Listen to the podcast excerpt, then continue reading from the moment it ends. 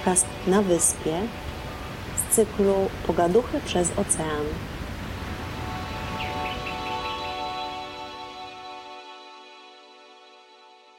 Julia, skończyłyśmy na dygresji o przyszłości coachingu, o tym, jak teraz posługiwać się pytaniami i o co pytać w takim czasie, będąc coachem. Czy ja dobrze zrozumiałam?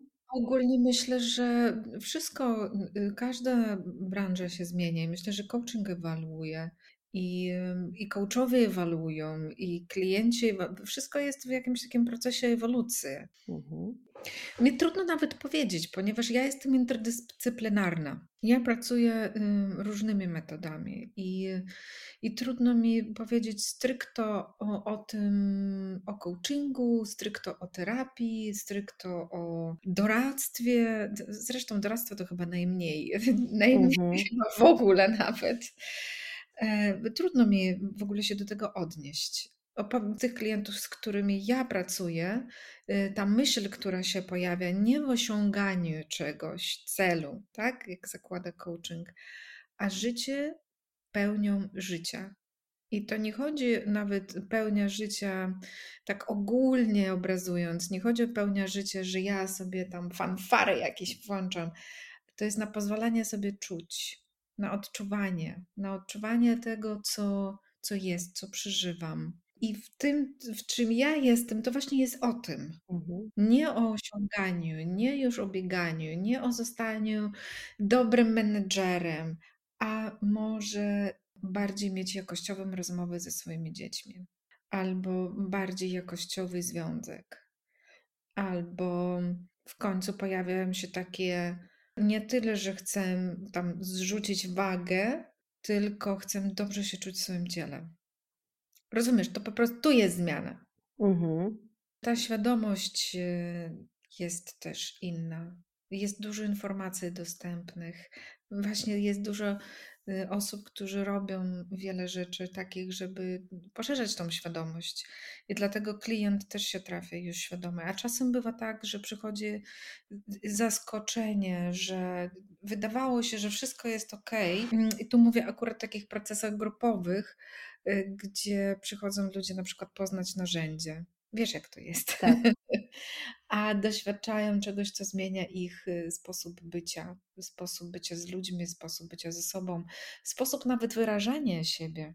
Ja w ogóle widzę, widzę tutaj taki ogromny potencjał pracy w sposób, w jaki ludzie wyrażają siebie, jak mhm. sięgają do tych możliwości, żeby coś o sobie opowiedzieć. Bo dużo schematów mamy. Z takiego, tak. w, w, każdej części świata są swoje, tak mi się wydaje. I ciekawa jestem też, z jakimi ty schematami spotykasz się na przykład w Portugalii. Wiesz, bo u nas jest, no u nas, ja mówię o Polsce, tak? Mhm. U nas są jakieś schematy o zaufaniu, o relacjach z rodzicami. Jakieś takie pojawiają się różne rzeczy. I ciekawa jestem, czy ty zauważysz to na przykład w Portugalii, że, jest, że są jakieś schematy. Z pewnością są schematy. Nie mogę powiedzieć niestety, jak jest w Portugalii ogólnie. Mhm. Od razu, jak mnie pytałaś, to od razu sobie pomyślałam, że mogę powiedzieć tylko, jakie schematy tutaj zauważyłam, jeśli chodzi o wyspę dlatego że no my jesteśmy częścią Portugalii, ale jednak jesteśmy troszeczkę wyobcowani w swoim własnym świecie. No i przede wszystkim ja jeszcze na tyle nie znam wielu Portugalczyków, y, na niewielu przykładach mogłabym się oprzeć, ale mam wrażenie, że to, co usłyszałam od pewnego Polaka z Madery, jeszcze zanim w ogóle się przeprowadziliśmy i jakiś y, filmik y, o życiu na Maderze wysłuchałam w internecie, no to właśnie on na to samo zwrócił uwagę wtedy, że troszeczkę jednak się czujemy trochę wyalienowani. Hmm. Z jednej strony fajnie, nie wiem o tej strukturze politycznej, na ile myślę, że tutaj to nie jest takie oczywiste i że mimo wszystko tutaj narzekają, że muszą być pod y, czyimiś rządami, czyli ta społeczność mała wyspiarska mimo wszystko musi się dostosowywać do ogólnie przyjętych norm i ogólnie być zarządzana z Portugalii czy my z Madery ale myślę o tym, że mimo wszystko przez tą odległość między wyspami i między wyspą a kontynentem odczuwają wszyscy to odsunięcie takie. Hmm. że my to jesteśmy, mówię, bardziej to pewnie widać w polityce, że tam mniej dofinansowania i tak dalej, i tak dalej. Natomiast myślę, że między ludźmi też to poruszanie się, spotykanie się z bliskimi e, gdzieś na terenie Portugalii, mimo że my mamy jakieś dopłaty do, do biletów, żeby można do Lizbony y, lecieć w innej cenie niż turyści na przykład, tak? ale mimo wszystko to bardzo ładnie widać, jak jest zima i prom na miesiąc jest restaurowany. Są tam remonty takie coroczne robione, konserwacja. I wówczas wszyscy się przygotowują na wyspie do tego momentu, że już wcześniej kupują y, jakieś artykuły, mm, zabezpieczają się trochę, bo wiadomo, to różnie może być. I też wtedy faktycznie jesteśmy sami, bo oczywiście można się przemieścić samolotem, to tak jak autobusem 20 minut się tylko leci na Maderę, ale wówczas leci się najczęściej tylko w tych ważnych sprawach, kiedy już trzeba, bo i tak ten samolot jest okupowany w tą i z powrotem, przez to, że jako jedyny środek transportu jest. Więc w tym momencie faktycznie mam wrażenie właśnie, że wtedy ludzie się bardziej zbliżają do siebie. Hmm. Tak mi się pojawiło coś takiego, że odległość zbliża. Chyba tak. Hmm. I to na moim przykładzie też od razu mogę powiedzieć, aż mam ciarki, bo zobacz, gdybym ja była w Polsce, to najprawdopodobniej, to już, że w ogóle nie, nie, brał, nie robiłabym podcastu, to nie wiem, ale raczej nie. Natomiast ten podcast to właśnie to był mój cel, spotkanie się z moimi wspaniałymi ludźmi, których poznałam w trakcie tej drogi mojej życiowej. I tak jak mówisz, to jest cenniejsze o wiele niż spotkanie w Polsce przy kawie, bo poruszamy tak głębokie tematy od razu, bo wiemy, że jest zadeklarowany czas tylko na to, żeby porozmawiać, to warto już y, poruszać te tematy takie istotne. Dlatego jak ja nawet z bliskimi spotykam się online, to jednak widać, że ta rozmowa, ten, ten czas, to takie skupienie na tej drugiej osobie jest zupełnie inne. Hmm. No chociażby przez to, że musimy siedzieć przy odbiorniku ze słuchawkami na uszach i nie robimy w tym czasie in, pięciu innych rzeczy najczęściej, nie? No właśnie. Można powiedzieć, że są plusy i minusy tego, że spotykamy się na Zoomie, ale plus jest taki, że jak już jestem z tobą, to jestem z tobą. Tak. I nie jestem w stanie jakby skupić się na niczym innym. Tak. To jest ten czas dedykowany na, na, na naszą rozmowę i to jest fantastyczne. Natomiast no ciężko mi, Julia, y, powiedzieć o tych y, schematach. Myślę, że jest tego sporo, natomiast ja jeszcze nie czuję tak klarownych deklaracji jakichś, żebym, żebym mogła o tym rozmawiać, że na przykład, nie wiem, tutaj ludzie są bardziej rodzinni. Ja na przykład mam wrażenie, że wszyscy na wyspie, i byłam tym zaskoczona, są bardziej otwarci na mm. wszystkich innych. Ale tutaj, to mówię, nie łączy mi się z żadnym schematem. To na przykład, y, że tutaj jest, no, mimo że jest taka malutka wyspa, ale jednak jest ileś miejsc, kościołów różnego wyznania. No myślę, że tutaj naprawdę szybciej spotkam ludzi o różnych poglądach czy różnym podejściu do życia, niż u nas, w hmm. moim środowisku. Ale nie wiem, czy to można przypisywać temu, że to jest Portugalia, że to jest wyspa i jakie schematy tym rządzą, wiesz, co, co mnie ogranicza w tym, w tym wszystkim, nie? Na razie czuję raczej właśnie mniejsze ograniczenia, ale, ale ile to wypływa ze mnie samej, a ile z okoliczności zewnętrznych, no to nie jestem w stanie na razie ocenić tego, nie? Tak. Ciekawe. Bo ja na przykład pamiętam, y, miałam taką grupę Portugalek y, u siebie na warsztacie. Bardzo ich wspominam z takim otwartym sercem, z takim zachwytem wręcz. Mhm. Dla mnie to były takie kobiety z Lizbony, wszystkie są z Lizbony. Mhm. Dla mnie to były takie kobiety, które mocno czują, mocno połączone są z oceanem. Aha. Każda z nich praktycznie surfuje, każda z nich y, jakoś mocno jest połączona z tym właśnie żywiołem wody, mhm. Y, z naturą, wiatrem, z takim jakimś przeżywaniem, bym powiedziała, poetyckim życia. Mhm. I, I każda z nich, tak, pomimo tego, że one się nie znały, były z innych miejsc, miejsc to ich właśnie łączyło to, że ja odczuwałam tak, jakbym na nie patrzyła i tak jakby przez nich słyszałam szum oceanu, coś mhm. takiego. I nawet y, metafory, które one używały, no, muszelka, piasek, słońce, wiatr, fala. I jakoś mi to, wiesz, wybrzmiało mocno. Się, ja to wyczuwałam i też sobie przypominam tą historię Fado, tak? Y, mhm. Portugalii i skąd to powstało. I to też y, kobiety, które um, śpiewały do swoich mężów o szczęśliwy powrót o, albo o nieszczęśliwy powrót, tak? Bo w życiu różnie bywa. I, I jakoś tak pamiętam, że to było dla mnie takie jaskrawe, że akurat te kobiety, które spotkałam, były połączone mocno właśnie z tym żywiołem wody i, i w ogóle Portugalia jako powiedzmy koniec Europy, tam, że jest ten przysłowiowy koniec, tak? tak. Jestem kiepska w miejscach, ale pamiętam to miejsce, z którego, które kiedyś myśleli, że to jest koniec świata, a później tak. okazało się, że nie, ale ty to jesteś jeszcze na innym końcu świata, tak. który też mógł się tak wydawać. Jak powiedziałaś o Fado, to mogę potwierdzić, to jest po prostu cały czas odbierane jako wielka duma. Jak mogę porównać z naszym takim, no teraz myślę, że jest taki chyba trochę powrót do folkloru, ale był taki moment długi, bardzo długi uważam, gdzie myśmy jakby się wypierali tych swoich korzeni. Nie byliśmy dumni z tego należeć do zespołu folklorystycznego, to raczej nie wszyscy to czuli, prawda? E, grałam w kapeli e, do, do tańców folklorystycznych, więc pamiętam, że no niespecjalnie tam mnie pod tym kątem odbierano i nie, nie wszędzie się chwaliłam tym.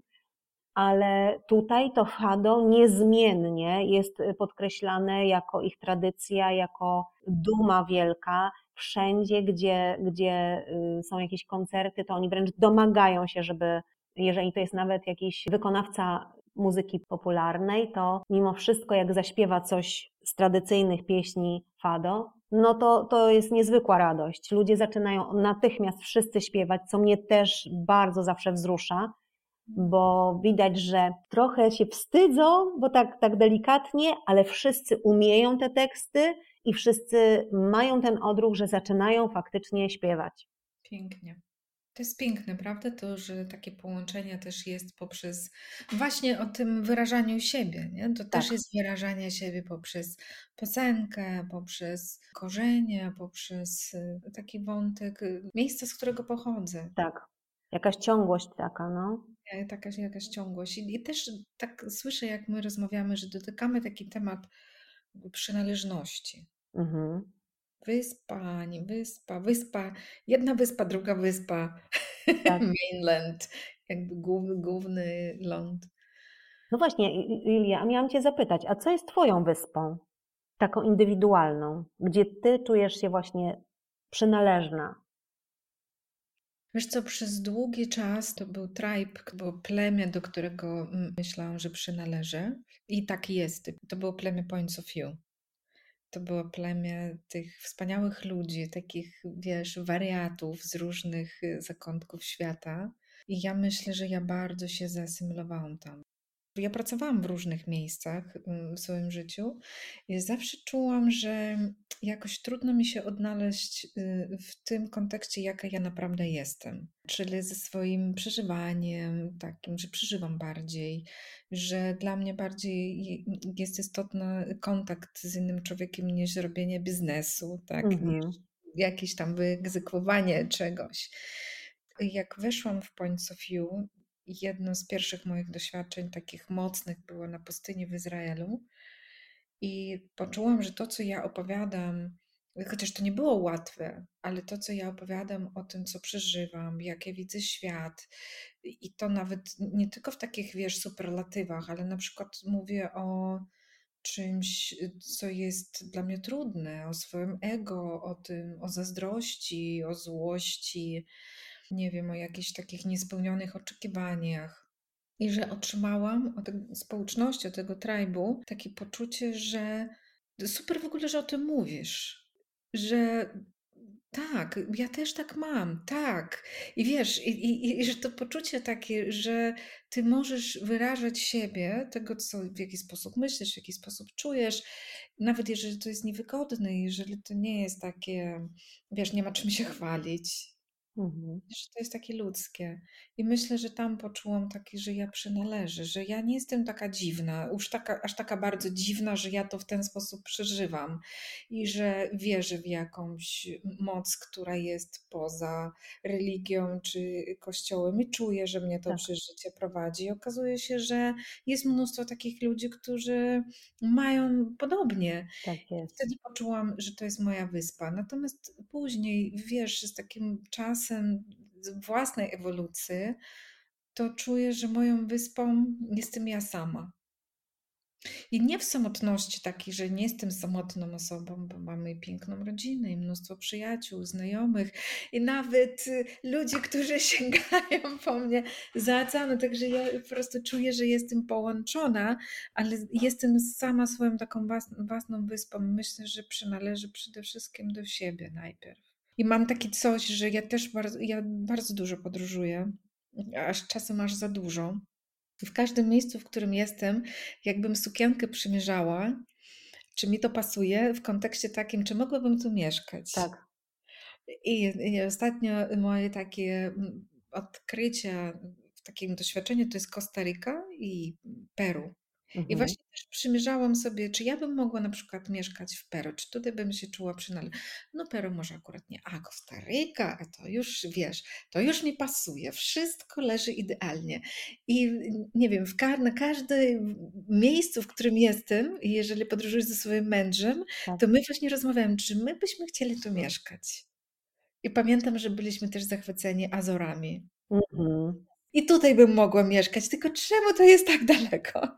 Wiesz, że tam już tak. czujesz tę izolację, tam już tak. naprawdę jest jakby pośrodku niczego. Tak, ale cudnie, do, niedawno całkiem byłam, dwa, dwa miesiące temu. Tak, po prostu się zakochałam w tym miejscu. I wiesz o tej przynależności, tak, że wyspą jestem ja sama dla siebie. Jeżeli takie mam poczucie, no to mogę być wszędzie. Tak. I tak myślę, że ten dom tak niosę ze sobą. I nawet jak teraz jestem w takiej innej grupie, przynależę do innej społeczności, y, terapeucie nurtu Gestalt i też jakby czuję, że ja tam przynależę do siebie mhm. i sama siebie witam i na tej wyspie też. Jak wchodzę, mówię tak, witam Ciebie teraz tutaj. I to, i to jest fajne, wiesz, mhm. być swoją własną wyspą. Powiem Ci, że jest mi to bardzo bliskie, bo gdybym nie poczuła podobnej przynależności, to chyba nie miałabym odwagi się przenieść tu na wyspę, wiesz? Hmm. Najpierw musiałam poczuć to. I wtedy już się niczego nie bałam. I to mi dało dopiero możliwość zdecydowania o tym, że dobrze, właściwie nie ma znaczenia, bo, bo już, już wiem, że, że właśnie, że jestem i tak mam swoją tą wyspę, gdzie mogę w każdej chwili czy się schować, czy poczuć się bezpiecznie. To poczucie dało mi w ogóle tą odwagę, bo każdy mnie pyta, skąd ja wzięłam tą odwagę, a to właśnie było chyba to. Tak. Takie poczucie przynależności do siebie. I pamiętam, że mówiłam mężowi, też mamy coś wspólnego, bo mamy mężów o tym samym fachu, którzy ukochali morze i, i mieli związany z tym zawód. I to właściwie jego pomysł był, żeby właśnie, żeby mnie przywieźć i spróbować bo jemu się właśnie marzyło jakieś inne miejsce jeszcze. Kiedyś już miał inne marzenia o innych wyspach, a teraz realnie to był bardzo dobry moment taki, kiedy, kiedy mogliśmy, jeszcze koronawirus nam kropkę nad i postawił, bo też mnóstwo pytań sobie wtedy zadawaliśmy i mnóstwo zyskaliśmy odpowiedzi. I pamiętam, jak mojemu mężowi powiedziałam, wiesz co, zróbmy to, ale z taką otwartością, że jeżeli się okaże w trakcie, że że to nie to miejsce, tylko trzeba będzie następnego szukać, no to, to okej. Okay. Hmm. Także ja najpierw musiałam poczuć to, tą przynależność, właśnie tą swoją wyspę gdzieś wewnętrzną, żeby móc w ogóle otworzyć się i na ten pomysł, ale też na wszystkie inne, nie wiadomo, jak się potoczy życie, tak? Więc tu czułam dopiero poczucie takie bezpieczeństwa, że tak, możemy to zrobić. I, i, i dlatego z takim entuzjazmem nam się chyba to wszystko układało, bo, bo przez trzy miesiące wszystko pozamykaliśmy i, i właśnie stąd chyba można powiedzieć ta odwaga przynajmniej u mnie była. Mm. Z tej przynależności właśnie do siebie, do, do zaufania do siebie. Przed y, nagraniem z Tobą moi goście mają te kalendarze wypełnione po brzegi. Myślę sobie, napisałam gość specjalny, że będzie po Ani Wiśniewskiej. I tak sobie pomyślałam, że właściwie skoro nie mam jeszcze ustalonych dat y, nagrań, no to może ja będę tym gościem specjalnym i odpowiem na wszystkie te pytania, które są y, stawiane Wam. I pewnie to zrobię, dlatego że zaskoczyłam się, wiesz, w takim pytaniu, kim jesteś, kiedy nikt nie widzi. Szłam plażą i myślałam sobie o pytaniach, które powinnam sobie zadać, żeby nagrać ten odcinek. Jakie tam padną te pytania. Mhm. I to mnie najbardziej jakby tak dotknęło. Kim jesteś, kiedy nikt nie widzi? I wiesz co? I wtedy sobie odpowiedziałam e, w ten sposób, że jestem pokładem złości i żalu. Najpierw smutku, sobie pomyślałam, ale pamiętam, że na terapii e, terapeutka mi powiedziała, że dlatego pani Izo, pani wybrała smutek, ponieważ trudniej jest pani odczuwać te emocje, które są trudniejsze dla pani, gdzieś tam głębiej. Więc już teraz na tyle jestem świadoma, że tak, że ja przez całe moje życie praktycznie, my byłyśmy wychowywane na grzeczne dziewczynki, więc od samego początku, przez szkołę i tak dalej, to, że nie mogłam się złościć, bo no jak? No nie wypada. Poza tym rodzicom zrobiłabym przykrość i mnóstwo innych rzeczy. Potem wszystkie te, te żale, które gdzieś się po drodze pojawiły, które nie zostały wypowiedziane. I to wszystko cały czas gdzieś tam pracuje. Dopiero kiedy dopuszczam to i myślę o tym, no to, to mogę, ale tak, tak naprawdę w tej chwili, tu i teraz, jeśli by padło to pytanie, kim jesteś, jak nikt nie widzi, to właśnie tym. Całym hmm. tym pokładem, który nie, nie ukazuje na zewnątrz, bo no właśnie, nawet nikt, to jest moje, to jest tylko moje, które y, ja mam coś z tym zrobić. Nie to, że nikomu nic do tego, tylko po prostu nikogo to więcej nie dotyczy. Tak, wiesz co, ten temat w ogóle złości jakoś jest mi bardzo taki bliski. I wyobraź sobie, że pracując jakby ze sobą tyle lat, wpadłam w taką pułapkę. To się nazywa inflacja duchowa. Hmm. Czyli kiedy weszłam mocno w taką, ja to nazywałam praktyczną duchowością, czyli że wszystko patrzysz na każdą osobę w swoim życiu jako uczeń albo nauczyciel. Tak. I wiesz bardzo dobrze, że mm, ktoś ciebie, jeżeli odczuwasz jakieś, mm, wiesz, ciśnienie ci się podwyższa, masz taką windę w brzuchu, tak. nie wiem, albo ucisk, albo uff, wręcz jak na huśtawce byś huśtała się, po prostu jest odczucie w ciele, no to y, ja mówiłam sobie, okej, okay, ja muszę jakoś tak z wyrozumieniem podejść do tej sytuacji. Tutaj po prostu zaszło coś, że ta osoba ma swoją historię, ja mam swoją historię i po prostu jakoś musimy to znaleźć jakieś rozwiązanie. I tak jak mówisz, połykałam te wszystkie rzeczy, ponieważ ja jestem przecież ponad tym, żeby tą złość wyrazić. Oczywiście, tak. Żeby się złościć, żeby pokazywać, że coś mi nie pasuje. No ja przecież jestem ponad tym, prawda? Tak. I powiem Tobie, że tak naprawdę pandemia była dla mnie takim y, ratunkiem, mhm. ponieważ y, w tych całych swoich podróżach, których no, faktycznie w domu byłam może kilka miesięcy w rok, a tak po prostu ciągle gdzieś. I tutaj nagle zatrzymałam się w domu. Pierwszy raz. Pierwszy raz, od jakiegoś czasu, tak. I, I zaczęłam odczuwać, jak jestem w domu, jest tyle przestrzeni i jest tyle. Ja byłam z córką akurat, tylko córka miała swoje mm, szkoły online i ja też swoją pracę przyniosłam online. Nagle masz po prostu cały czas, tak? Masz mnóstwo czasu. I ja zaczęłam obserwować, że pomimo tego, że nikt mnie nigdzie nie goni, ja sama siebie nie gonię, nic nie ma do zrobienia, wszystko jest ok, jestem bezpieczna. Um, oczywiście te, ten cały mm, noise, ten cały szum ze, ze świata, ok, ale też jakoś mam na to wpływ słuchać, nie słuchać, tak. Reagować, nie reagować. To ja poczułam, że ja jestem w jakimś takim napięciu, którego nie jestem w stanie zrozumieć, co to jest co to jest to napięcie? Czemu ja chodzę cały czas, moje ciało jest napięte, tak jakby elektrycznie naładowane. Mhm. I dopiero jak poszłam, y, rozpoczęłam swoją podróż y, z gestaltem, Oczywiście też przyszłam do tej grupy, tam y, y, jest taka ścieżka, że najpierw się robi rok stażu, czyli rok takiej terapii grupowej, mhm. Y, którą doświadczasz. I, I, ja przyszłam już jako taka kobieta, tak siebie postawiłam, tak? Wtedy, to było trzy lata temu, że postawiłam siebie tak, wiesz, że ja już mam takie doświadczenie, że ja już taka jestem prawie mądra, że tyle ze sobą pracuję. Padło pytanie, czy ty się boisz ludzi? Od naszego mm, facylitatora ja mówię, że nie. Że się nie boję ludzi, no bo my wszyscy jesteśmy z jakimiś doświadczeniami, la la la, i wiesz, taka bajeczka, ta inflacja duchowa, nie? Aha. To nazywamy to inflacja duchowa. Robienia sobie krzywdy w taki sposób, że wszystkich wokół tłumaczysz, nie? I że ja nie powinnam tego czuć, bo to jest tak naprawdę, no po co ja mam się złościć, nie? Wszystko jest po coś. E, widocznie tak miało być. No i na moją odpowiedź, którą ja powiedziałam do grupy, jeden z uczestników powiedział tak: Wiesz, to co ty mówisz jest w ogóle nijakie. Twoja wypowiedź jest nijaka.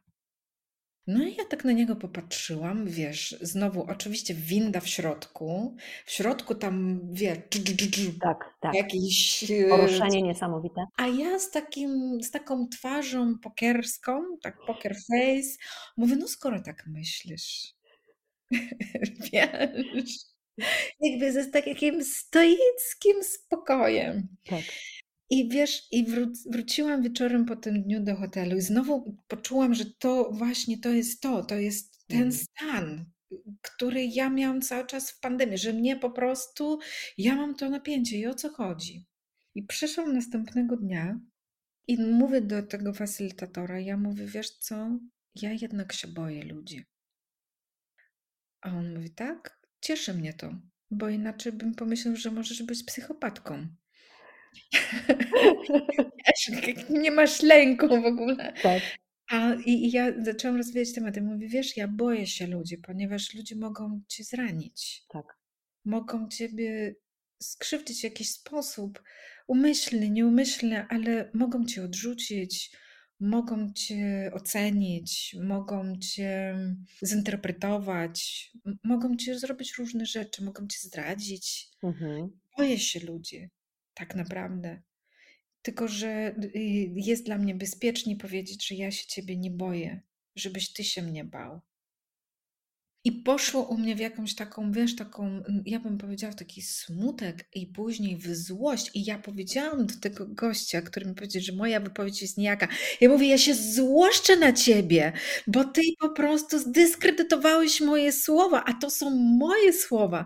I słuchaj tu, i tu nastąpiło, nie wiem, takie olśnienie, takie o, po prostu ten no. moment, kiedy mój facylitator, nasz facylitator grupy mówi, kiedy się złościsz, jesteś dla mnie ważna i wyraźna. Wow, teraz no. mam czarki, że to było dla mnie takie poczucie pierwszy raz w życiu, że ktoś mi powiedział, że kiedy ty się złościsz, jesteś dla mnie ważna i wyraźna. Ja widzę, gdzie są twoje granice.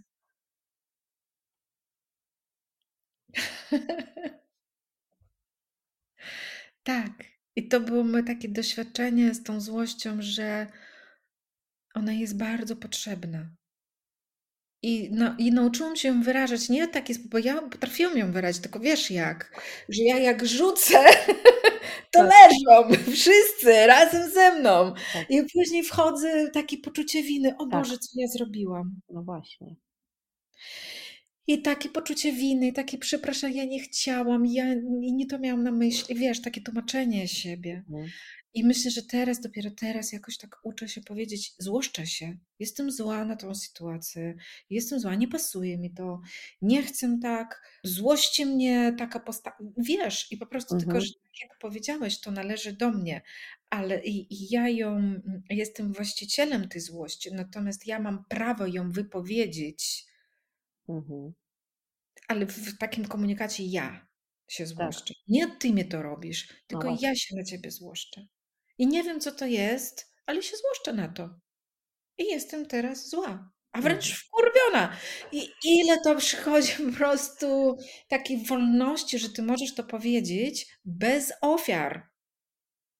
Tak. Wiesz, Że po drugiej stronie nikt nie jest urażony, tylko słyszy, że ty się złości, że ciebie to złości. Wow. Tak, bo tym krzywdy się nikomu nie robi. No. Nie. No ale to najpierw właśnie trzeba by sobie y, pozwolić, dać prawo do tego, nie? Dać sobie prawo i, i tak poczuć to, bo to wiesz, to chodzi o to, że my możemy o tym rozmawiać. Ja myślę, że każdy z nas w ogóle tak czuje jakoś dla kobiet, pomimo tego, że ja nigdy nie byłam grzeczną dziewczynką, to w ogóle nie jest o mnie. Wręcz byłam bardziej taką, wiesz, mama mówi jedno, a ja robię zupełnie inaczej, jeszcze swoimi ścieżkami i jeszcze nikt o tym nie wie. Jakby ja byłam cały czas takim bunciem, nie było mhm. trudno w ogóle okiełzać. Ale z tego, co czuję, ale złość później z tym, bo to nieładnie, nie? No, no bo po, po prostu jak wyrażasz złość, to możesz zra zrazić ludzi do siebie. Oczywiście. I to, I to bardziej mi tak, że ja nie chciałam nikogo zrazić już później do siebie w wyrażaniu tej złości, ale czuję, że to jest jakiś taki wspólny kobiecy temat. No, Teraz, tak. akurat w tym czasie, być, um, umieć wyrażać nie tylko złość, ale powiedzieć, że się smucę, że jestem zła, że nie radzę sobie, mhm. że potrzebuję pomocy. Wiesz, to są takie wykrzyczanie tego i nie, nie robienie tego poker face, że ja sobie, wiecie, jestem tutaj taką panią, zaradną, tak, tak. pełną, nie wiem, sukcesów i w ogóle patrzcie na mnie. Nie, to w ogóle nawet nikogo nie interesuje. Tak, tak. Autentyczny człowiek wtedy wychodzi, nie? A z krwi i kości, jak ja to mówiłam. No. Tak, nikogo nie interesują nasze sukcesy, Izunia. Wiem, wiem doskonale i dlatego od razu sobie założyłam, że nie będę za, zapraszała do swoich odcinków. Znaczy, nie to, że nigdy, tylko chodzi o to, że to nie jest mój priorytet. Tak zwanych celebrytów, czyli znanych nazwisk, tak? E, bo to też są ludzie i to są oni wspaniale często. Ja uwielbiam słuchać często wywiadów i tak dalej, wyciągam, a, a teraz wiele osób w ogóle odkrywa też się e, ze wszystkim, żeby być właśnie autentycznym ale właśnie zależało mi na tym, żeby rozmawiać z moimi bliskimi ludźmi, którzy jeden mógłby być celebrytą, tak? Bo nie wiem, to jest aktorka y, teatru i, i, i y, jakieś odnosi sukcesy i tak dalej, ale ja z nią nie, nie rozmawiam przez pryzmat jej sukcesów aktorskich, tylko będę rozmawiała z nią jako z człowiekiem, z kobietą, tak jak w tej chwili powiedziałaś. Mhm. I to jest mój cel. Dlatego fajnie, że, że o tym mówisz, bo podejrzewam, że bliskie jest to wielu i nie tylko kobietom, ale i facetom. Oj, o bardzo. Myślę, że bardzo. I tutaj też obserwuję jakby mężczyzn, którzy są w moim otoczeniu i własnego męża. Tak. Jaka to też jest ewolucja mm, wyrażania siebie, że to nie jest tak. Wiesz, no, kobieca i męska energia, gdzieś to wszystko jest mocno zaburzone w naszym, na całym świecie, myślę. Tak. I i to ja mam taką teorię, może to nie jest teoria, tylko gdzieś tam bliskie mi jest takie podejście, że to, co teraz doświadczamy, to jest y, te wojny, te pandemie, te, te władza, kontrola, wiesz, te różne takie zamieszanie, że to wszystko jakoś jest takie, nie wiadomo o co chodzi, to to jest ten dysbalans pomiędzy kobiecym i męskim, pomiędzy yin, yin i yang, mhm. pomiędzy być i, i robić. I nawet myślę, że w takim kontekście, jak odnosimy się do siebie, jak odnosimy się do ziemi. Dzisiaj korespondowałam ze swoją przyjaciółką z Turcji i ona mówi, kurczę, że te wybory, że to zostało jakoś tam, ja nawet nie jestem w temacie, bo po prostu szczerze podjęłam dla siebie taką decyzję, że nie wchodzę w wiadomości, bo ja to od lat robię. To tak. zupełnie nie służy. Już od 10 lat nie mam telewizora w domu. To znaczy telewizor mam, ale go nie oglądam. Natomiast chodzi o to, że wiesz, przychodzimy na planecie Ziemia globalnie jakieś totalne zaostrzenie tak. tego wszystkiego. I wiesz, i, i tak naprawdę nie istnieje sens słowa prawda. Mm -mm. To jest wszystko i tak wewnętrznie, co kto uzna za prawdę, to jest jego bo tak się stanowiska ścierają skrajnie, że ktoś powie jedno, właśnie to białe, a ktoś ma dokładnie tyle samo argumentów, naukowców, badań na to przytacza, że coś jest czarne i po prostu nie ma w ogóle y, możliwości znalezienia swojej intuicyjnej jakiejś drogi bliżej czego jest. I na wszystko są dowody. okazuje się. No i właśnie myślę, że tu jest problem, nie? że wszystko można udowodnić, a wiesz, co mnie w ogóle rozwaliło system? Wczoraj oglądałam mm, bardzo ciekawy wywiad z gościem, który się nazywa Seth Godin. Mhm. Seth Godin. I on mówi w tym wywiadzie, że generalnie rynek pracy i w ogóle podejście do pracy, które znaleźliśmy w tym boomie od momentu, jak przyszła rewolucja przemysłowa, tak, i mhm. później y, cały ten świat korporacyjny, czyli ten rodzaj pracy po prostu zanika, to już nie działa. I my to wszyscy widzimy, że nie działa. I ludzie rezygnują, z, i ludzie odchodzą z korporacji, zaczynają jakieś swoje małe biznesy, sprzedają swoje jakieś y, majątki w takim kontekście, że jakieś duże domy i samochody i wyjeżdżają gdzieś robiąc, nie wiem, mydła albo pasztety y, ekologiczne. I że tak naprawdę wszystko się zmienia w kontekście tego, że to, do czego chcemy iść, to do tego, żeby to coś, co my robimy, miało sens. Że miałoby sens i dla nas, i dla tych osób, dla których to robimy. Jakoś mnie to cieszy z jednej strony. Z jednej strony też, wiesz, ta cała niestabilność która do nas przyszła w związku z tym, w związku z tą zmianą, ona też jest taka mhm. przerażająca, nie? Może być przerażająca, że nie można już sobie niczego zaplanować. Ja też widzę po swojej działalności, jaki miałam zasięg i w takim kontekście, wiesz, jak to wszystko się sprawdzało do 2020 roku, BC, ja mówię, że to mhm. jest BC, Before Corona. Before Corona, okej. Okay. I co się dzieje teraz? Jak to wszystko ewoluuje? Jak się w tym odnaleźć? Jak mówiłaś o tym, o tej zmianie, ja tak sobie pomyślałam, że no, myślę, że dużo się przyłożył właśnie coaching, idea coachingu do tego, że ludzie zaczęli opuszczać korporacje, mimo że miał służyć, prawda, czemuś innemu pewnie ale ten life coaching, ponieważ ludzie naprawdę zabierali chyba y, z tej idei najwięcej dla siebie. Ja tak naprawdę dzięki studiom coachingowym mam wszystko bardziej dla siebie niż dla klientek moich mhm. i, i, wykorzystałam to naj, najbardziej dla, dla swojego życia. Ale ja już czułam y, w pewnym momencie, że coaching ma, zaczyna mieć czarny PR. Nie wiem, jak, jak, czy ty to czułaś mhm. i, i, i jak myślisz, jakie masz przemyślenia na ten temat. Bo powiem Ci tak w ogóle, jeszcze odnośnie mnie. Wspaniale odbierane były moje spotkania kobiet. Bo ja, wiesz, jak widziałam u Ciebie te, te spotkania, to było, to było tak cudowne. Zresztą teraz wraca się do kręgów kobiet i tak dalej. Więc mhm. zrobiłam taki cykl spotkań dla kobiet.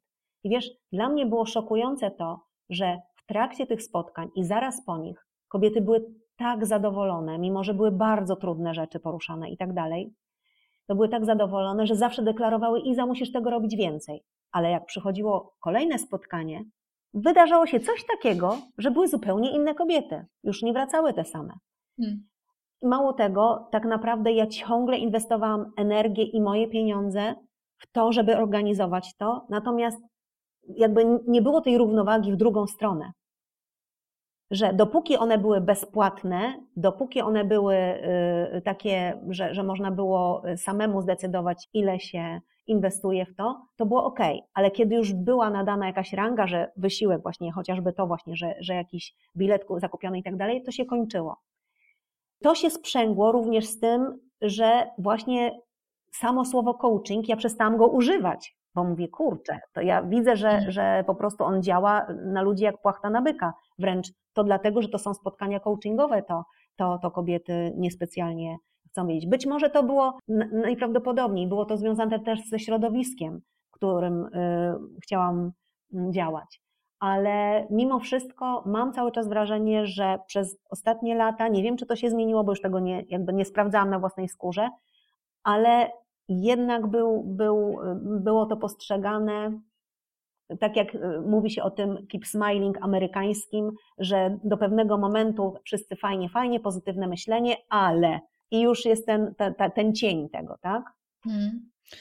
Ja myślę, że to, o czym mówisz, to też jest bardzo mocno połączone z mentalnością, w której my mhm. jesteśmy, że o, przecież trzeba się ogarnąć, wszystko możesz sama zrobić, do wszystkiego możesz sama dojść i sam dojść, czyli nie potrzebujesz innych, żeby ci zadawali pytania i jeszcze im tak. za to płacić, tak? I myślę, że to jest taka dość stereotypowa, dość arogancka postawa, że ja mogę, umiesz liczyć na siebie, tak? To jest takie jakby podejście i że generalnie myślę, że w naszej części Europy nie lubimy się grzebać w tym, że no w takim pytaniu, a o co ci tak naprawdę chodzi, a, a kim w tym wszystkim jesteś, a po co to robisz, tak? Czyli idziemy gdzieś tam z automatu, Właśnie. z automatu. I myślę, że takie podejście w ogóle do życia, ono powoduje, że ludzie zaczynają, może nawet nie mając styczności z coachingiem, zaczynają już go mhm. dyskredytować, no bo to co to jest. Po drugie, mm, sama się z tym spotykam bardzo często. Myślę, że faktycznie rynek coachingowy jest tak różnorodny i to jest zawód nie, jak to powiedzieć, on nie, nie jest y, nieokreślony, tak? On nie ma jakiejś struktury, nie jest opisany, on nie jest w strukturze zawodu, tak jak lekarz, tak jak prawnik. Tak. I pod coaching można wpisać wszystko. I, i, I pomimo tego, że sama jestem gdzieś tam mm, alternatywna, powiedzmy, tak czuję, że mm, proponuję taki rodzaj pracy, który jest dość alternatywny i tak powiem, że po to i, i przychodzą do mnie klienci, którzy mówią, ja nie chcę pracować standardowo, ja chcę właśnie z art terapią, ja właśnie chcę z fotografią, ja chcę z muzyką, ja chcę z ruchem i to mnie fascynuje. To chciałam powiedzieć to, że y, sama się jakby myślę, że jestem alternatywna, to y, jest bardzo dużo różnych ludzi, którzy robią różne ciekawe, dziwne, a czasem niebezpieczne rzeczy. Mhm.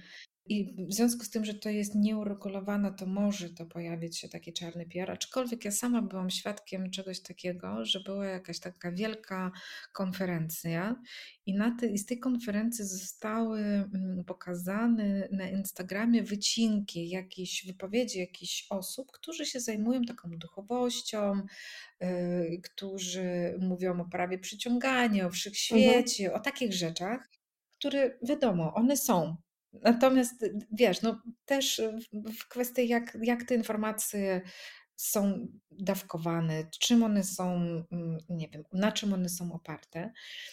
I z tego, z tych wycinków zrobiono, mm, przeprowadził jeden z takich dość mm, wpływowych dziennikarzy, on zrobił z tego film.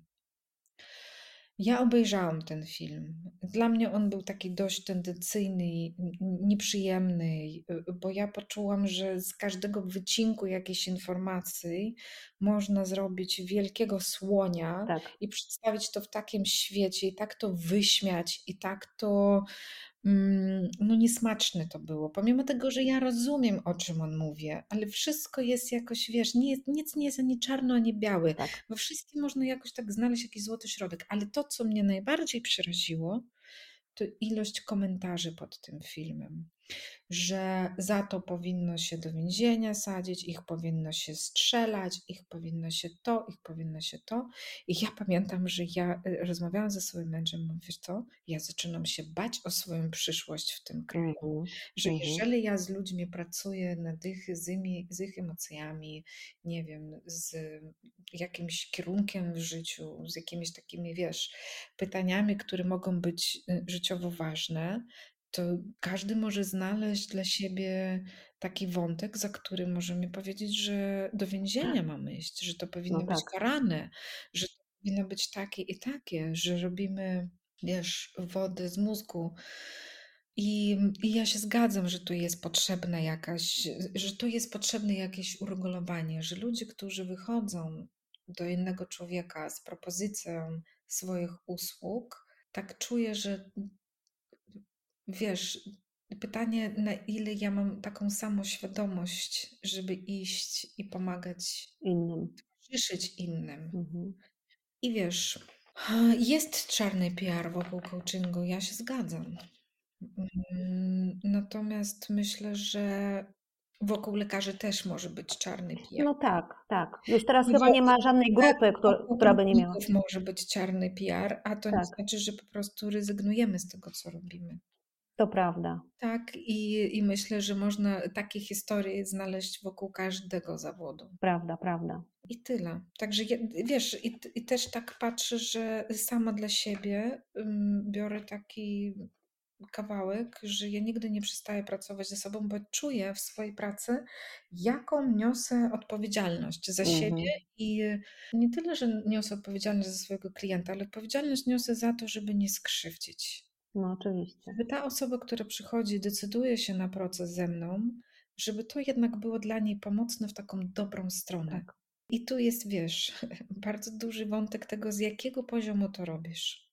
Z jakiego punktu w siebie, z jakiego miejsca mhm. w sobie to robisz, żeby faktycznie towarzyszyć, czy masz jeszcze inne jakieś intencje, mhm. intencje, które sobie tak, załatwiasz Tak, tak, oczywiście, dlatego to, to wszystko y, podsumowując sobie, zdecydowałam, że jednak faktycznie to jest dla mnie najważniejsze na tamtym etapie i faktycznie jestem przykładem tego, że to działa. Tak. To jest, to jest właśnie niesamowite i dlatego Dlaczego ja się w ogóle zafascynowałam coachingiem? Wcale nie dlatego, że gdziekolwiek przeczytałam to słowo. Ja po prostu zafascynowałam się ludźmi, którzy byli z tego kręgu. Pierwsza kobieta, która była zupełnie inna, na szkoleniu odnośnie y, kultury wówczas pamiętam, rozmawiała w taki sposób i była tak spójna cała i była tak pozytywna, że ja po podeszłam i mówię, coś tu jest innego. Nie wiem co, nie umiem tego określić, ale coś w pani jest innego. Co to jest? A ona mówi: Jestem coachem. Tak jakby mi ktoś powiedział: Jestem Marsjanką. Ale Mars to ja mniej więcej wiem, że to jest planeta, a ten, to słowo coach nic dla mnie nie niosło wówczas.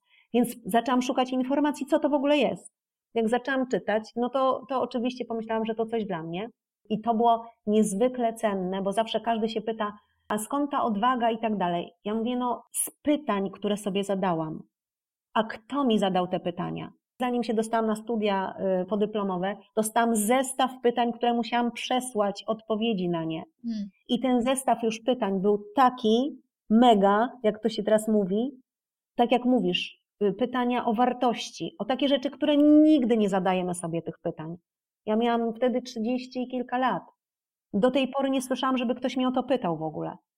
To były te pytania, to wszystko padło, trzeba było znaleźć odpowiedzi albo dać sobie czas na znalezienie ich. I ja tak naprawdę zafascynowałam się ludźmi, bo jak potem poszłam na te studia i spotkałam tych wszystkich ludzi, mentorów, łącznie z tobą, którzy byli tym, o czym mówią. Oni byli spójni we wszystkim, w swoim wyglądzie, w swoim y, tonie głosu, w tym, co mówili, w tym, co robili, no wszystko, wszystko było spójne. I oczywiście to nie były ideały, absolutnie nie. I to było właśnie naj, najbardziej e, przekonujące. Tylko, że oni mówili o tym wszystkim. I dlatego ja uważam, że to wszystko, co ktoś może nazwać coachingiem, to co mówisz teraz, terapia ukierunkowana i tak dalej, to coś działa.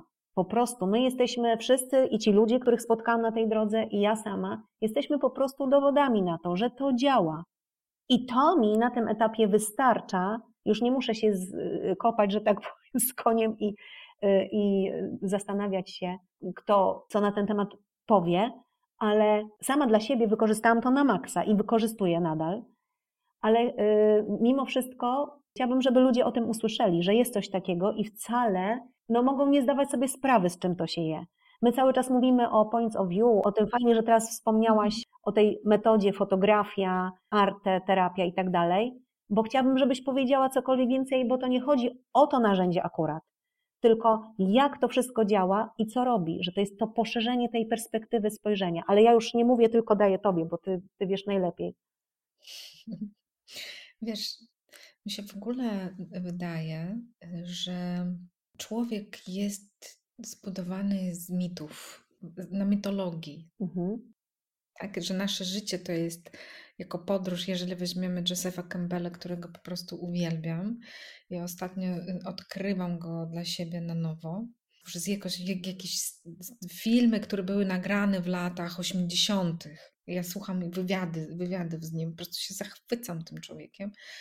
I on właśnie mówi, że mitologia jest cały czas w nas, cały czas z nami, że my przychodzimy na ten świat jako w podróż, jako na swoją, pod, swoją podróż, gdzie szukamy swojej ścieżki. I on też tak fajnie powiedział, tak mówi, tak jako dygresję.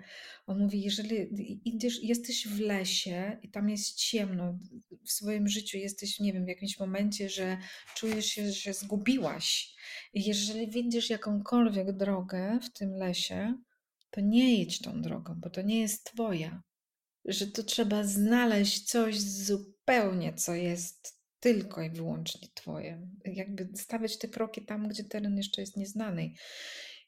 I, i wiesz, i do mitologii, do tych y, archetypów, które idą z mitologii, sny, które widzimy, one są bazowane na jakichś archetypach, tak?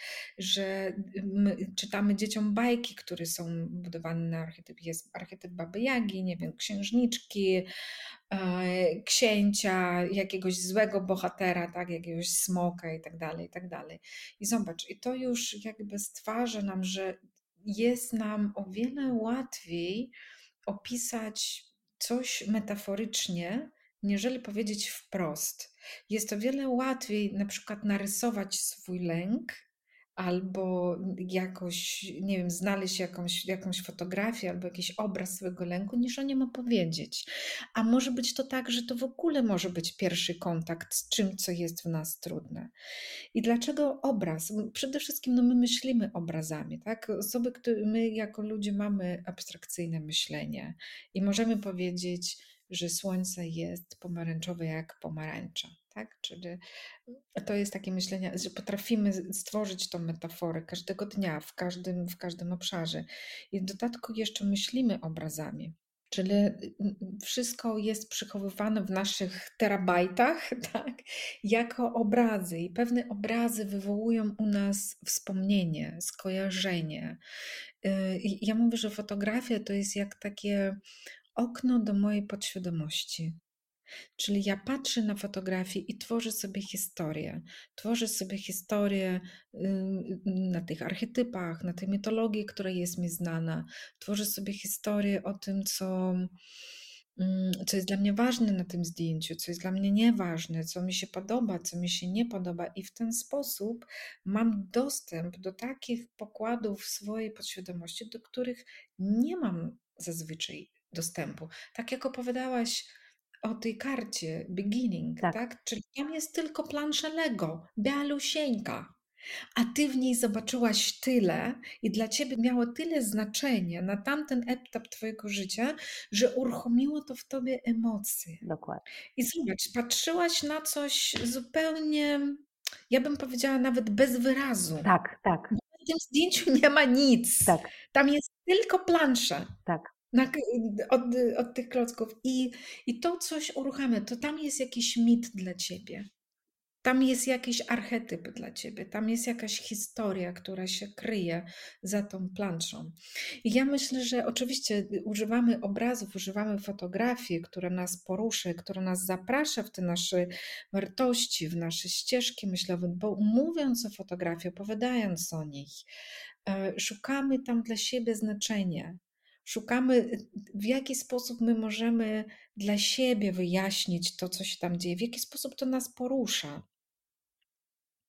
I później łączymy to z takim pytaniem, na przykład, a czego tak naprawdę chcesz? Wszystko, co ja widzę na tym zdjęciu, jak to się łączy z tym pytaniem? I tu się zaczyna taki, wiesz, e, że nasz mózg jakby na początku nie jest w stanie tego, no jak ja mam połączyć to pytanie z, z tym obrazem, ale nagle pojawia się jakiś taki, aha, to o to chodzi. I to jak taki powiew świeżego powietrza, albo nie wiem, jak otwieranie jakiejś klapki. Po prostu, wow, nigdy nie patrzyłam na to z tej strony. No właśnie. Uwielbiam ten stan u siebie. Tak. Ja go u siebie uwielbiam, kiedy mówię, nigdy nie patrzyłam na to z tej strony. Jak się pojawia taki, takie wzbogacenie siebie, że ja nigdy o tym nie pomyślałam wcześniej. To nie było dla mnie w ogóle dostępne, ani na poziomie umysłu, ani na poziomie odczuć, ani na poziomie jakiejś w ogóle wyobraźni. I jaka to jest niesamowita, mm, nie wiem, jakbym czuła, że się wzbogacam w to, w tą nową perspektywę, jakąś ulgę.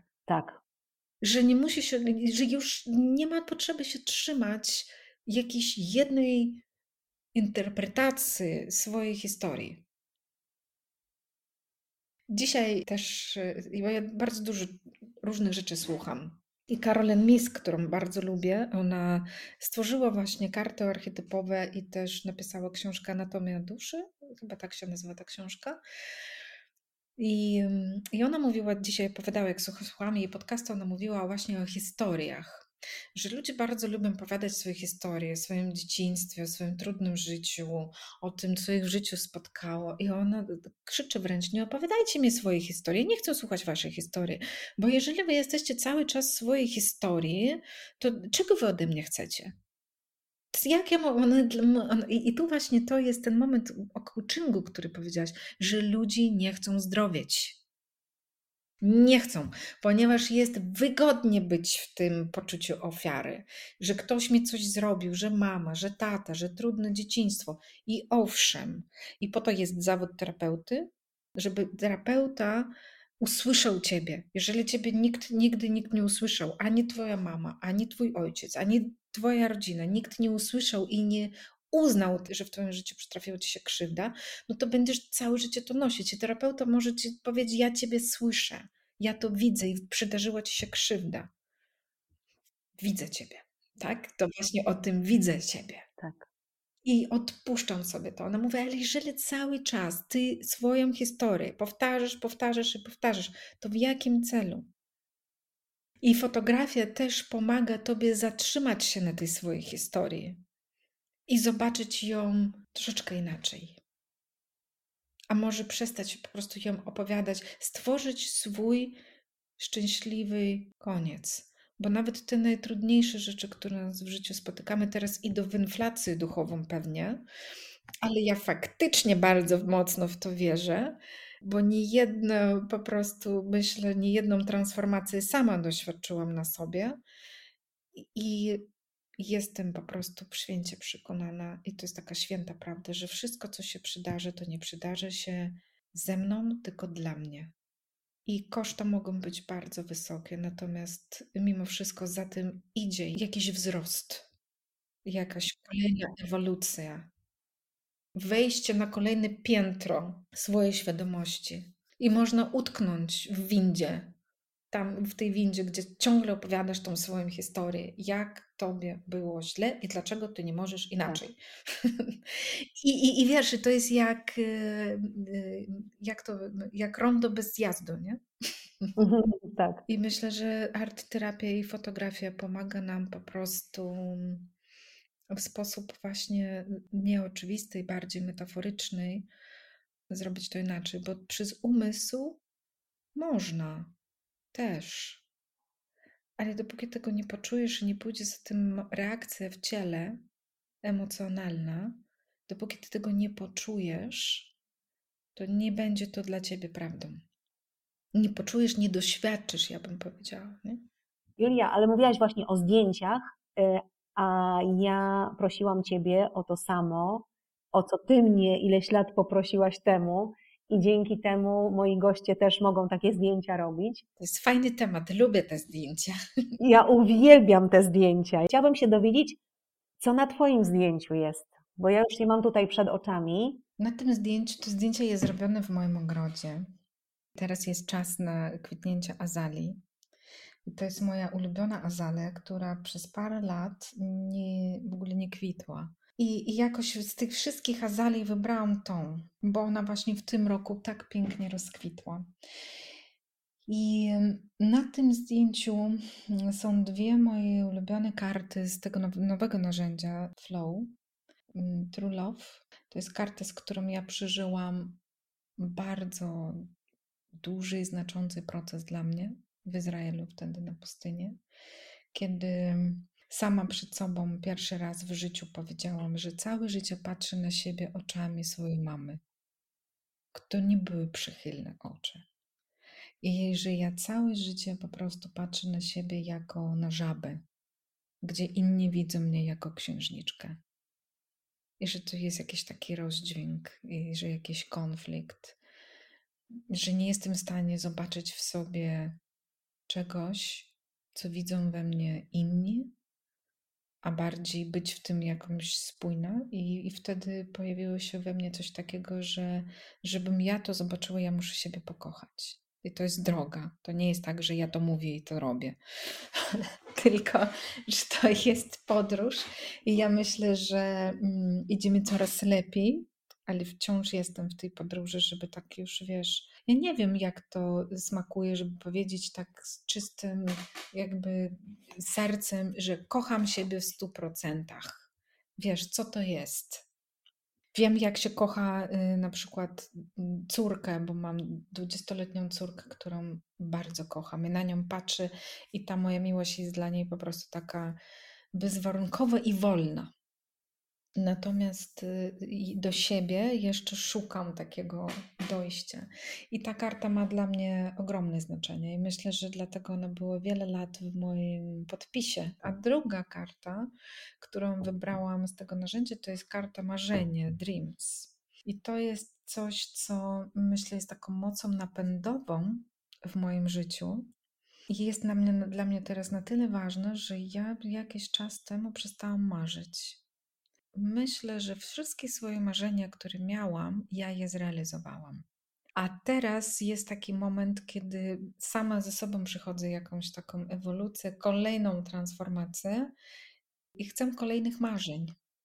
I, i, to, I to bardzo jest jakoś dla mnie takie jak świeże powietrze, te marzenie, że ale wiesz, one nie powstają tak po prostu, o, o czym ja marzę że ja po prostu jakby poszukuję, może nie poszukuję, jestem w takim procesie odwarstwiania tego, co już mi nie służy i, i do czego tak naprawdę moje serce leci i, dla, i do czego moja dusza się rwie. Także i, i, i to są, myślę, że takie połączenie tego miłości do siebie i tych marzeń. To jest właśnie to miejsce, z którego chciałabym, żeby te marzenia powstawały. I to są kamienia, w ogóle, że to jest grunt taki kamienia.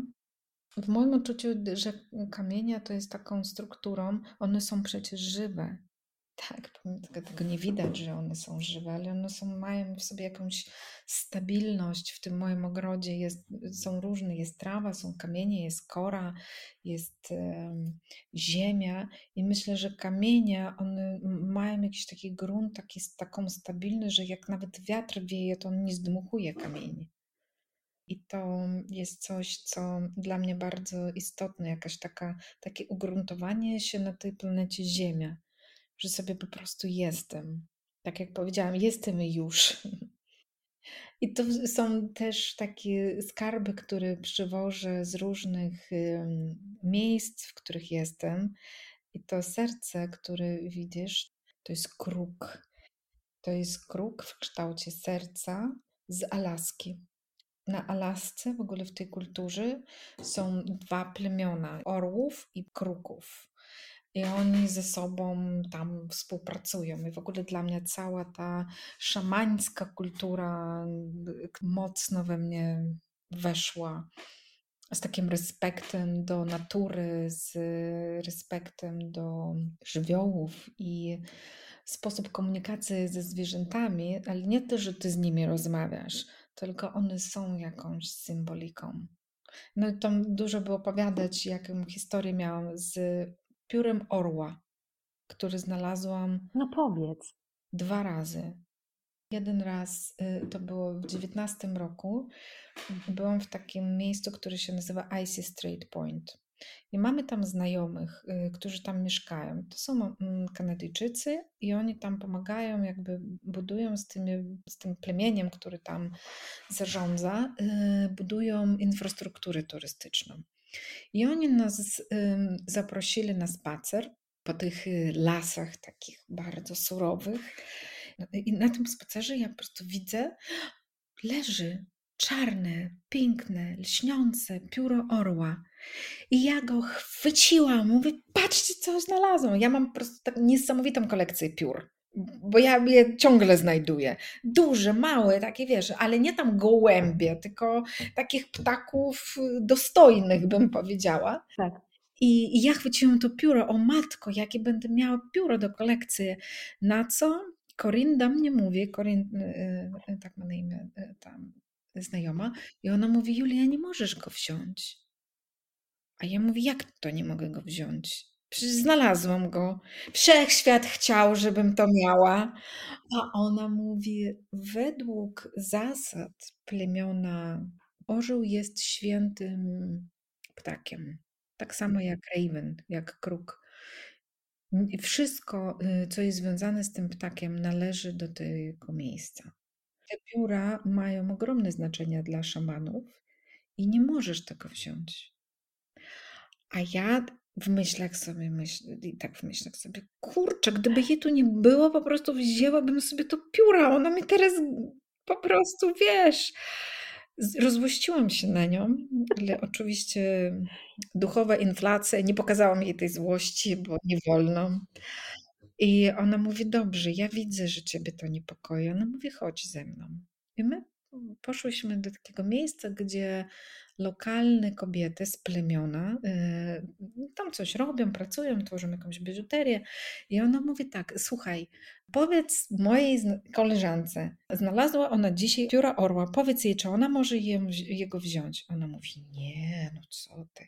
W jedynym przypadku, kiedy możesz go wziąć, jeżeli ktoś ci z lokalnych jego da, podaruje. Z lokalnych, czyli z plemiona.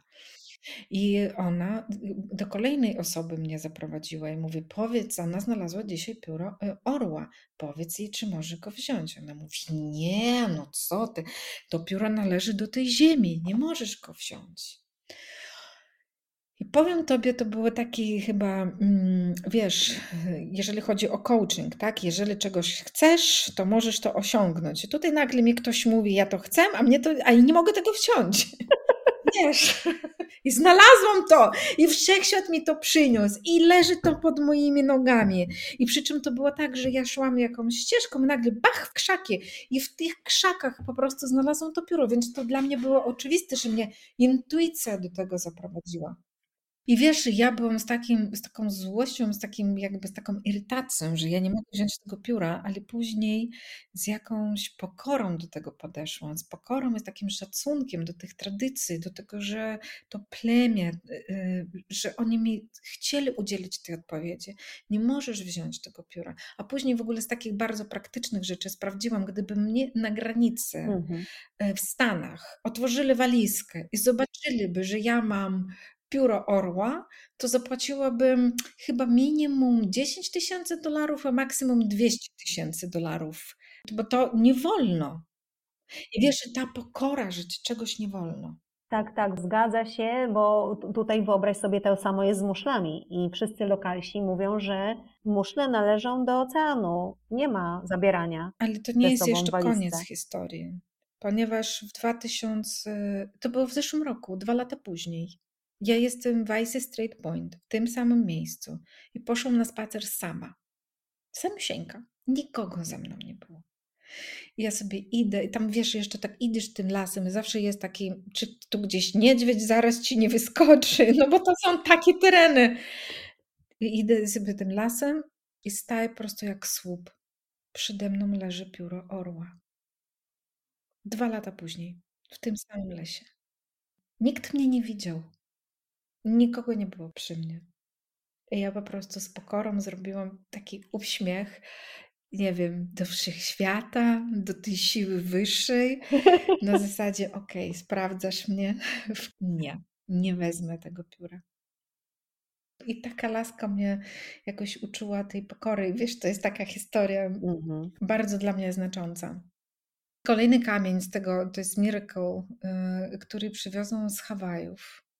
I dla mnie Hawaje to jest taką kołębką, nie wiem, miłości. Oczywiście to wszystko jest tam skażone trochę y, kulturą, nie wiem, cywilizacją powiedzmy, ale to jest, mocno mi się łączy to z tą ścieżką Hopopołono. Kocham Cię, wybacz mi proszę, jestem wdzięczna i dziękuję. Coś w tym rodzaju. I, I jakoś tam poczułam też na tej ziemi mocne uaktywnienie jakiejś takiej kobiecej energii. I ten kamyczek stamtąd przywiozłam, ten miracle, że w ogóle nigdy nie myślałam, że tam mogę być. Tak jakoś mnie życie tam zaprowadziło, że tam że tam wylądowałam i przepiękne miejsce i jakoś i noszę ze sobą te, w sobie te Hawaje, bo to jest też jakieś takie moje spełnione marzenie. I że ty nigdy nie wiesz jak, po co i za co, ale jednak tam lądujesz. Kolejny kamyk, który self-mastery, to jest coś, co dla mnie jest bardzo istotne i, i takie, wiesz, bycie self-mastery, jak zarządzanie sobą, swój taki osobisty kawałek tego przywództwa swojego osobistego, to dla mnie jest bardzo istotne, natomiast też w takim kontekście jakimś łagodnym. I to akurat też z miejsca, które było spełnione moim marzeniem, to jest z Australii ten self-mastery. I widzisz, ja w tych miejscach, w których jestem, ja biorę z nich coś, co dla mnie jest jakimś taką pamiątką, że ja tam spełniłam jakieś swoje y, kolejne marzenie i wzięłam z tego coś, co mi towarzyszy jakoś dalej na mojej ścieżce przypomina. I ten kamień, który leży po środku, otrzymałam go w zeszłym roku od Jarona od współtwórcy Points of View. Prowadziliśmy razem certyfikację Points of View w Nowym Jorku i on mi podarował ten kamień i jakoś trzymam go, y, ponieważ to jest taki kamień dla mnie, to jest agat. On ma swoje jakieś tam licznicze wartości, natomiast dla mnie to jest o zaufaniu i o takiej wdzięczności za tą ścieżkę, którą miałam i mam dalej, tylko może w innej już y, roli E, z Points of View. Więc e, o tym jest moje zdjęcie. Dużo tutaj wszystkiego. A ja przy okazji powiem, że te wszystkie zdjęcia, które goście mi przesyłają, umieściłam na mojej stronie pod każdym z odcinków. Jest zdjęcie gościa i rekomendacje książkowe, filmowe, o które Ciebie też za chwilę poproszę, nawet z fragmentami e, muzycznymi, mhm. ponieważ dostałam taki właśnie feedback od słuchacza, że no nie chciałby kolejny raz słuchać całego odcinka, żeby dojść do tych rekomendacji, które gdzieś tam padły w trakcie odcinka. Więc wszystkie te rekomendacje, wszystkie ważne rzeczy, elementy, których może, możecie wszyscy korzystać jako słuchacze, są umieszczone pod każdym odcinkiem dotyczące danego gościa. I tutaj pod Julio Twoim umieszczę Twoje zdjęcie, wtedy też każdy będzie mógł sobie zobaczyć, o czym opowiadałaś teraz. Mhm. Ja jeszcze o rekomendacje właśnie takie, co, jaka książka, jaki film, jaka muzyka, bo ja wiem, że ty te wszystkie rzeczy uwielbiasz, bo to mnie bardzo też nie tylko przekonało do ciebie, ale przytrzymało przy tobie, że zawsze w związku z tobą była fantastyczna muzyka, fantastyczne tło muzyczne. Zawsze. Dobrze. Ja tak sobie myślę, że w ogóle cokolwiek rekomendować, to jest dla mnie trudne. Ja to tak nazwałam rekomendacje, dlatego że wiesz, stworzyła się pewna lista tych rzeczy, które są dla gości bardzo istotne. I ja to sobie pomyślałam, no w sumie to są takie rekomendacje, skoro ludzie chcą po to sięgać, mhm. No to nie ma intencji, że chcemy rekomendować taką książkę, tak ale ludzie chętnie po co sięgają? Ja powiem tak, to co mnie może ostatnio faktycznie zachwyciło, to jest książka, książka, która naprawdę w piękny sposób opowiada o ludzkiej naturze, do prawa ludzkiej natury Roberta Greena w bardzo dziwny sposób na nią trafiłam, ponieważ czasem mm, lubię sobie pooglądać jakieś ciekawe rzeczy na YouTubie, posłuchać przede wszystkim podcastów. I trafiłam na Roberta Greena, który w piękny sposób opowiadał o jakichś takich ludzkich schematach, jak działa podświadomość. I jak trafiłam na tą książkę, to po prostu się zachwyciłam, bo on faktycznie opisuje o naszej ludzkiej naturze, która jest tak... Nielogiczna, tak po prostu nieuporządkowana, ale tak jakoś w różnych czasach historii y, ludzkości tak się sprawdza. To, że nami kierują jednak nasza podświadomość, nasze emocje, nasze odczucia i nasze dążenie do miłości, władzy i kontroli. I ta książka w przepiękny sposób to opisuje. Ona mnie zachwyciła. Ja po prostu za każdym on opisuje, w ogóle podaje jakąś tezę, Później opisuje y, jakieś polityczne zdarzenie, które jest bardzo ciekawym politycznym zdarzeniem, w jaki sposób ta teza tam się sprawdziła, i później jeszcze daje tego interpretacji. Więc genialne, dla mnie genialne. I to jest taki pokarm dla umysłu. Natomiast jeżeli mhm. chodzi o duszę, to Shantaram, Gregory David Roberts, po prostu uwielbiam tą książkę o jego podróży do Indii i w jaki sposób jego historia tam się rozwija. I ponoć to jest faktycznie historia prawdziwa. To jest taka przyjemność po prostu czytania tych historii, tych wątków, które cię zabierają. Ty czujesz po prostu zapach tych ulic w Indii i to jest tam przyplątane i historia miłości, jakiś kryminał i kultura in, Indii i jakieś tam wątki niebezpieczne. No, no po prostu wszystko. I bardzo mnie ta książka zachwyciła. A teraz, w ogóle to, co teraz czytam, bo ja jestem osobą rosyjskojęzyczną i wychowałam się na literaturze rosyjskiej, klasycznej. Taka była u nas w szkole. I wychowałam się, to trudno powiedzieć, ponieważ jako nastolatka ja nie czytałam tych pozytywnych lektur. Ja zawsze, ja nie wiem, jak to opracowanie pisałam. Ja wchodziłam zawsze na, tak powiem, na, na koniec książki, gdzie było tam opisane coś, i ja z tego, co tam przeczytałam, pisałam jakieś, wymyślałam jakieś opracowanie. I zawsze nauczycielka mówiła: No, nie umiem tego ocenić w jakiś sposób na tak albo na nie. Nie mogę ci postawić ani truje, ani piątkę, ponieważ to jest po prostu nie wiem o czym, więc zawsze była czwórka. w takiej siódemka w systemie, u nas był dziesięciobalny, y, dziesięcioskalowy system oceny. I teraz wracam do lektur. Pierwsza lektura, którą faktycznie przeczytałam i byłam zachwycona, to było Mistrz Małgorzata. A teraz czytam Zbrodnię i karę. No to Zbrodnia i kara się pojawiła kolejny raz u moich gości. Naprawdę? Bo to jest tak, bo to jest moja ulubiona książka. Naprawdę? Naprawdę. I Kasi, pierwszego gościa y, na, w moim podcaście, tak. I Zbrodnia i kara czytam ją po prostu jak najlepszy thriller ever. Tak mnie zachwyt, trudny to jest, bo to jest taki starorosyjski trochę język i sposób, w jaki oni tam się do siebie zwracali, ale genialność pióra Dostojewskiego i w jaki sposób on przekazuje te wewnętrzne rozterki, wow, tak. szacun.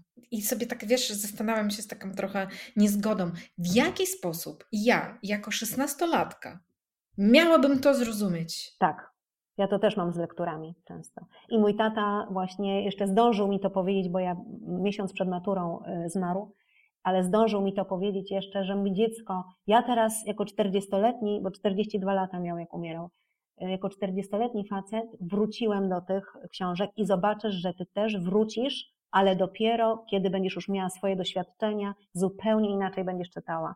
I dlatego ja wróciłam też już po 30, trochę wcześniej od taty, ale tą zbrodnię i karę właśnie pierwszy raz przeczytałam wtedy. No i, i potwierdzam dokładnie, to, to zgadzam się z Tobą całkowicie. Teraz bardzo mnie poruszyłaś, ponieważ mój tata mm, mówił mi to samo. I też on czytał Dostojewskiego, ale idiota chyba, y, kiedy ja byłam w klasie maturalnej i on mi powiedział, zobaczysz jak przeczytasz to po czterdziestce, będzie to zupełnie inny odbiór.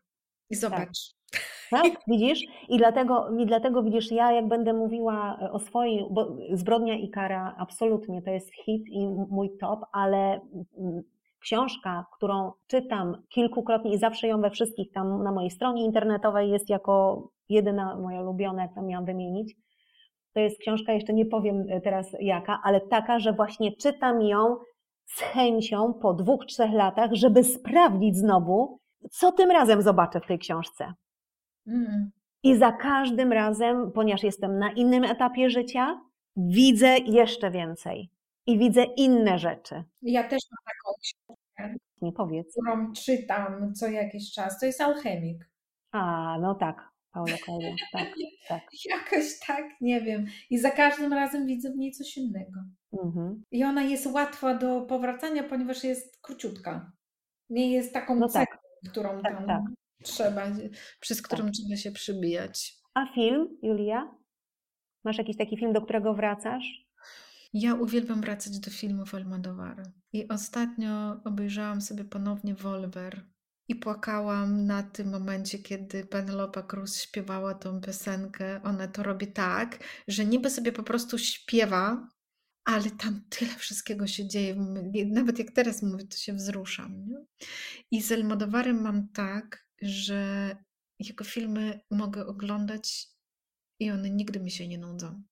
I za każdym razem poruszają. I też widzę w nich coś jeszcze, i coś jeszcze, i coś jeszcze. I chyba to jest jedyny reżyser, do którego faktycznie jestem w stanie bez zmęczenia, tak powiem, wracać.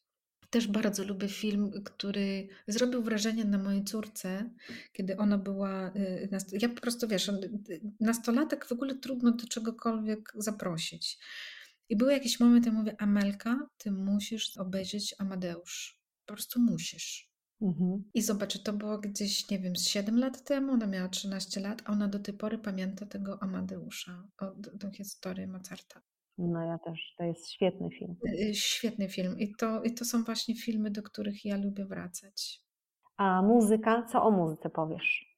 Z muzyką mam tak, y, że ja jestem w ogóle bardzo różnorodna w muzyce i lubię, może dlatego, że mnie mój mąż przedstawił rok progresywny. Ja na przykład uwielbiam zespół Archive z takiego roku progresywnego. Ale na co dzień słucham takiej muzyki trochę szamańskiej i uwielbiam też Netanela Goldberga. I teraz jak mnie o tym zapytałeś, to mam taką piosenkę, którą ci prześlę. I to jest piosenka, która bardzo mocno mnie porusza. Ona nazywa się I Let Myself Cry. I w ogóle ten człowiek, Nathaniel Goldberg, w Berlinie udało mi się pójść na jego koncert. Koncert odbywał się, uwaga, w buddyjskiej świątyni w Berlinie. Małe miejsce, z dużą Buddą, z, to jest miejsce medytacyjne i tam się odbył właśnie jego koncert. To było niesamowite odczucie. No na pewno. Mhm. Także takie rzeczy. Bardzo dziękuję za te przytoczone przykłady. Julia, chciałabym zapytać, o co Cię nie zapytałam, a chciałabyś powiedzieć o tym? Hmm, trudno mi odpowiedzieć jest na to pytanie, o co mnie nie zapytałaś, a chciałabym o tym powiedzieć. Nie wiem. Nie mam takiego pytania, tak jakoś czuję, że ta nasza rozmowa była bardzo e, obfita mhm. w różne ciekawe historie. Też tak myślę. Mhm. No ja jestem niezwykle wdzięczna za ten czas, tym bardziej, że, że musiałyśmy sobie poradzić w dwa dni, nie w jeden bo tutaj też zdradzę naszym słuchaczom, że za pierwszym razem udało nam się nagrać tylko część mhm. e, rozmowy, a teraz jest ta druga część, i, czyli tak naprawdę podwójnie tego czasu potrzebowałam, żebyś cierpliwością i, i swoim otwartym sercem e, mogła mi to o tym wszystkim mm, opowiedzieć. Także jeszcze raz Ci serdecznie dziękuję. Myślę, że to jest spotkanie, które znowu jest beginning nowy, tak sobie myślę, że ja mam takie marzenie nowe, wiesz? Hmm. Od teraz. Chciałabym znowu być na Twoim spotkaniu. Hmm. Zapraszam. Tak. Ja bym chciała się osobiście już y, znowu z Tobą spotkać, nie onlineowo i, i wziąć udział w tym specjalnym czasie, który potrafisz skomponować dla dla osób, które zechcą do Ciebie przyjechać. Ja Cię bardzo serdecznie zapraszam i myślę, że taka pojawia się przestrzeń, że faktycznie, tak jak mówisz, skomponować, że ja układam sobie te nuty, których się nauczyłam, układam je też w jakiś swój, w swój nurt, w swoją własną kompozycję. No jestem przekonana o tym, że to będzie indywidualna, zupełnie niespotykana Twoja przestrzeń i, i Twoja kompozycja właśnie. Dlatego to jest moje marzenie w tej chwili, żeby tam być i to zobaczyć, wiesz? Super. No, także tego sobie życzmy. Tego sobie życzmy, tak. Ja Ci w ogóle bardzo dziękuję za zaproszenie i że robisz fajne rzeczy i, i że wiesz, to też jest wysiłek, poświęcenie temu energii, czasu, jakichś zasobów swoich jest taką chęcią podawania tego dalej. Wiesz, jest nas myślę, że coraz więcej tych osób, które tak czy inaczej chcą budować, rozwijać świadomość i dawać coś od siebie fajnego. I fajnie, że to robisz. Wpisuje się w ten trend, o którym mówiłaś, że chcemy robić coś, co ma sens, co przynosi coś namacalnego. Tak. gdzie widzimy, że, że, że to, to jest warte poświęcenia i swojego czasu, i swojej energii, i wyrażenia siebie w tym przypadku, bo to tutaj naprawdę ja już odkrywam swoje kolejne karty, bo bloga od siedmiu lat piszę. Teraz troszeczkę mniej przez to, że przekierowałam tutaj tą energię, ale to jest ciągle jednak e, ta moja historia gdzieś. Także też dużo dałaś mi dzisiaj do myślenia a propos niesienia i, i opowiadania tej swojej historii w kółko i w kółko. Z pewnością, jak zwykle, ja najwięcej zyskam pewnie, ale myślę, że, że każdy, kto posłucha, weźmie dla siebie to, co będzie chciał. Dokładnie. Dziękuję, Julia. Dziękuję Ci bardzo.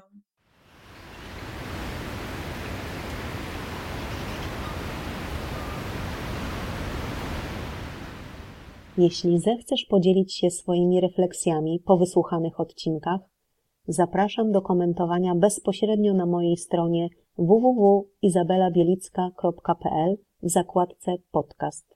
Możesz też wesprzeć moją twórczość wirtualną kawą, wpisując podcast na wyspie na buycoffee.tu.